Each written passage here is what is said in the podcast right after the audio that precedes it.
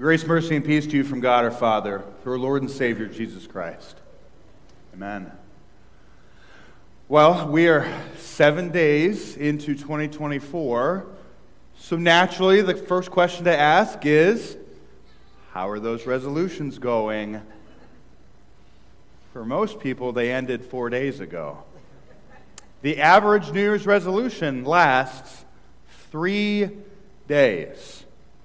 We start off the year all excited about the possibility of I got a new calendar, therefore I can change my whole life. And we last three days. So if, if going to church was one of yours, you were already four days longer than most people's resolutions. Way to go. Keep it up. See, the problem with resolutions is most of them, they're, they're really just I wish statements that have been rephrased a little bit. So if the resolution is, I'm going to eat better, I'm, I'm going to exercise, I'm going to get ready for uh, 5K or whatever it is, that's really just a statement, I wish I was healthier. And we wrap it up in all sorts of goals and, uh, you know, I'm going to join this membership, I'm going to buy this or whatever. But after three days, what happens is we simply go back to living in the I wish. I wish I was healthier. There's things I could do about it, but we tend to live in the I wish statement. That's actually a, a lot of life. We spend our times, instead of doing what God has placed in front of us, we spend our times wondering, I, I wish. We look back at our past. We say, well, I wish this hadn't happened. I wish I hadn't said this. Wish I hadn't done that. How different life would be if, if maybe that hadn't happened. Or if this person was still with us. I, I wish they were because life would be so much easier, so much better. Or, or I wish my family looked like this. I, I wish my kids were, were still connected to church. I wish my, my spouse was more like this. We spend so much of our days looking back, wishing away this past uh, that we can't really change. Or, or we spend a lot of our time looking forward to the future, focused on the things that we really can't control. We end up worrying. Man, I, I wish I knew what was going to happen next. I, I wish I, I knew if things were going to get as bad as people say they are. I, I wish I could find a way to make sure my family was safe. I, I wish my loved one would just get better. I wish I had a different job so I could really make a difference. I wish the kids were older so we could get some sleep. I wish the kids were younger so we could get some sleep. I, I, we end up either wishing ourselves out of whatever the life God has placed us in today, or we end up so focused in a future we can't control that we're worried and it takes us out of whatever God has given us today. See, so much of life we spend thinking, I wish, either looking at a past that we can't change or a future that we can't control. And the problem with it is we end up losing out on the present, on what God has placed in front of you today, on how God can make a difference in and through you today, on the people that God has put in your life today. So, what if in this new year, instead of being focused on the past or the future, what if we were able to be present with one another? See, that's the difference when God is at work. When God is at work, we don't have to worry about our past. We don't have to worry about our future. We can actually live in the present our sermon series as we begin this new year is just that God at work. We're, we're going to look at how God is working and also how God works through us. And so I invite you as we open this up to uh, open your Bibles up to the book of Ephesians. It's where our epistle reading uh, was from today. Our epistle reading was from Ephesians 3. But to, to get into it, we're going to start a little bit in chapter 2. See, Paul is talking in, in our reading for today about the mystery of God, the mystery of the gospel.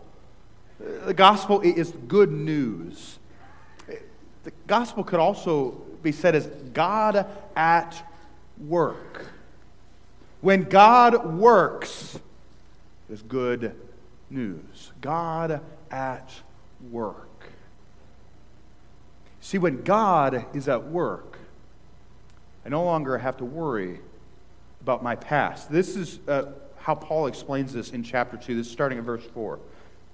But God, being rich in mercy, because of the great love with which he loved us, even when we were dead in our trespasses, made us alive together with Christ. By grace you have been saved. See that past?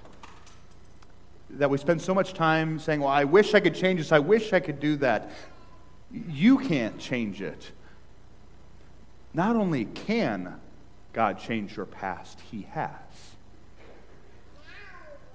See, that's why He sent Jesus to carry your sin, your shame, your guilt, whatever it is that weighs you down, to carry that on the cross, to forgive it. See, your, your past has changed. It, it is gone. It is forgiven. When God looks at, at your past, when He looks at your sin, He sees Jesus. And so now, no longer do, do, I need to spend my time worrying, well, I wish I could change this, I wish I could do that. No, God has already forgiven it in Christ Jesus. I don't need to hang out there anymore. By grace, you have been saved. I've been set free from my past, whatever it is. It's not greater than the forgiveness of God in Jesus Christ for you. Uh, but not only that, He has also done something about your future. This is verse 6 and raised us up with him, seated us with him in the heavenly places in Christ Jesus, so that in the coming ages he might show the immeasurable riches of his grace in kindness towards us in Christ Jesus. Not only has God forgiven your sins, he has also prepared a place for you in his kingdom, which has no end. Your future is secure in Christ Jesus. Because of what he has done, heaven is yours. The kingdom of God is yours. The new creation will be yours. Not because of what you've done, not because of your resume, but because of what God has done for you. And so your future, you don't need to worry about it. Because God has held you in his hand. You are secure in Jesus Christ. So if I don't need to be worrying about a past I can't change because God has changed it, if I don't need to be concerned about a future that I can't control but that God is holding in his hands, what am I left with? We're left with the gift of the present, being where God has placed us, being the people God has created us to be in the places he has put us. That's what Paul is inviting us into in chapter 3 is what he says in verse 6.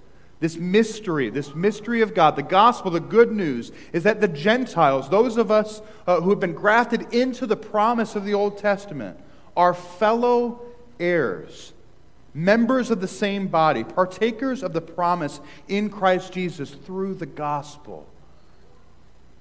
We're fellow heirs.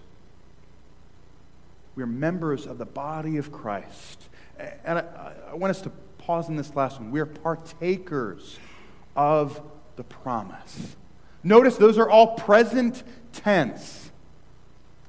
Not, well, you will be an heir. You were a, a member of the body. No, you are. And not only that, we are invited. You are a partaker, a participant in the promise. Not that God requires your participation, for the promise to be true. No, God invites us in the present to be partakers of the work, the promise of God in Jesus Christ. You see, God works in our past through his forgiveness. He works in our future through his promises, through the resurrection. God works in the present through means. He works through the means of grace. That's what we call the gifts of God in the church. Through, through baptism, through water and word, God's grace is delivered. Uh, through body and blood, in with and under the bread and wine, God's grace is delivered. Through the Word of God, God's grace is given. The means of grace is how God works in the present. But not just in us in the church, but also through us. God works today through his people, he works through means. The fancy term we have for that in the church is vocation vocation, the role, the place that God has put you. That's how God chooses to work in the present. See, Adam was made out of the dust of the ground. And God could choose to make all humans that same way, but instead, He uses the vocation of father and mother. God wants us uh, to, to hear and to learn to read His Word. And he could supernaturally give us that ability, but instead he uses the vocation of teacher, of parents. God wants to bring about the care and the healing of his people. And yes, sometimes he does do that miraculously. But more often, he uses the vocation of doctor and nurse and dietitian and physical therapist because God works through means. God provides daily bread for his people. In Exodus, he literally rained down bread from heaven to feed his people in the wilderness. And today, he uses people, he uses means, like farmers, grocery store workers, and truckers, gardeners, because God works through means. God wants to bring comfort to his people. And yes, he does so through his spirit, which brings the peace that passes all understanding, but he also does it through counselors and through friends, through family members, because God is at work. Another way to put it would be to say, at Zion, God works in and through his people. It's our mission statement here at Zion. Zion, God works in and through his people. Because this is what God does in the present. He works in us through his means of grace, and he works through us through our vocations, the place that God has put us, the people that he has placed around us. See, oftentimes we wonder, well, I wish I could make a difference. I wish I could do this. I wish this could change. And instead, what God has caused us to focus on is what can you do today? What has God placed in front of you now? As I was preparing for the sermon, I, was reminded of a, something that happened uh, to me when I was in college. So I was, uh, had the opportunity to participate in a disciplinary hearing. And now, before you jump to conclusions, I was not the one being disciplined. No, the way these hearings worked is they had a couple faculty members and they had a couple students that were on uh, this hearing. And I was, for whatever reason, invited to be one of the students. Uh, and, so uh, on this hearing, we listened to a student that had uh, fallen into trouble in a number, number of different areas. They had behavioral issues that were pretty serious, they had attendance issues that were pretty serious, a grade issues that were pretty serious. And it was on our hands to decide the fate of this student at our university. And ultimately, we decided, because of kind of the, the past, well, we can't go back and, and change that. Uh, decided, no, he's not going to be immediately uh, expelled, but his plan was to transfer to another university that was closer to home. So, yeah, that, that's probably the best plan. And as we were kind of discussing that in, in our uh, meeting, a profound thought came to my mind that, that only uh, could have come from the Holy Spirit. And so, so I said, Okay, so he's, he's transferring in four months. So then he's someone else's problem, right? What are we going to do in those four months while he's still with us? And that kind of caused us all to reflect. Not just, well, yeah, someday that problem will go, but no, God has still given us this time with that person. How can we care for him in these four months while he's still our vocation, our responsibility? And so we ended up getting him connected with, with counselors, with mentors. And he was incrementally different when he transferred uh, than when he had been sitting in that meeting. And I look back at that story uh, and I go, man, I, I used to be smart every once in a while. What happened? Uh, but uh, the other thing, as I think about it, is uh, what if, what if we did that more often? Instead of saying, well, I, I wish that I had this different job. I, I wish the kids were older. I wish that I, I, was graduated. I wish I was in a place to make a difference.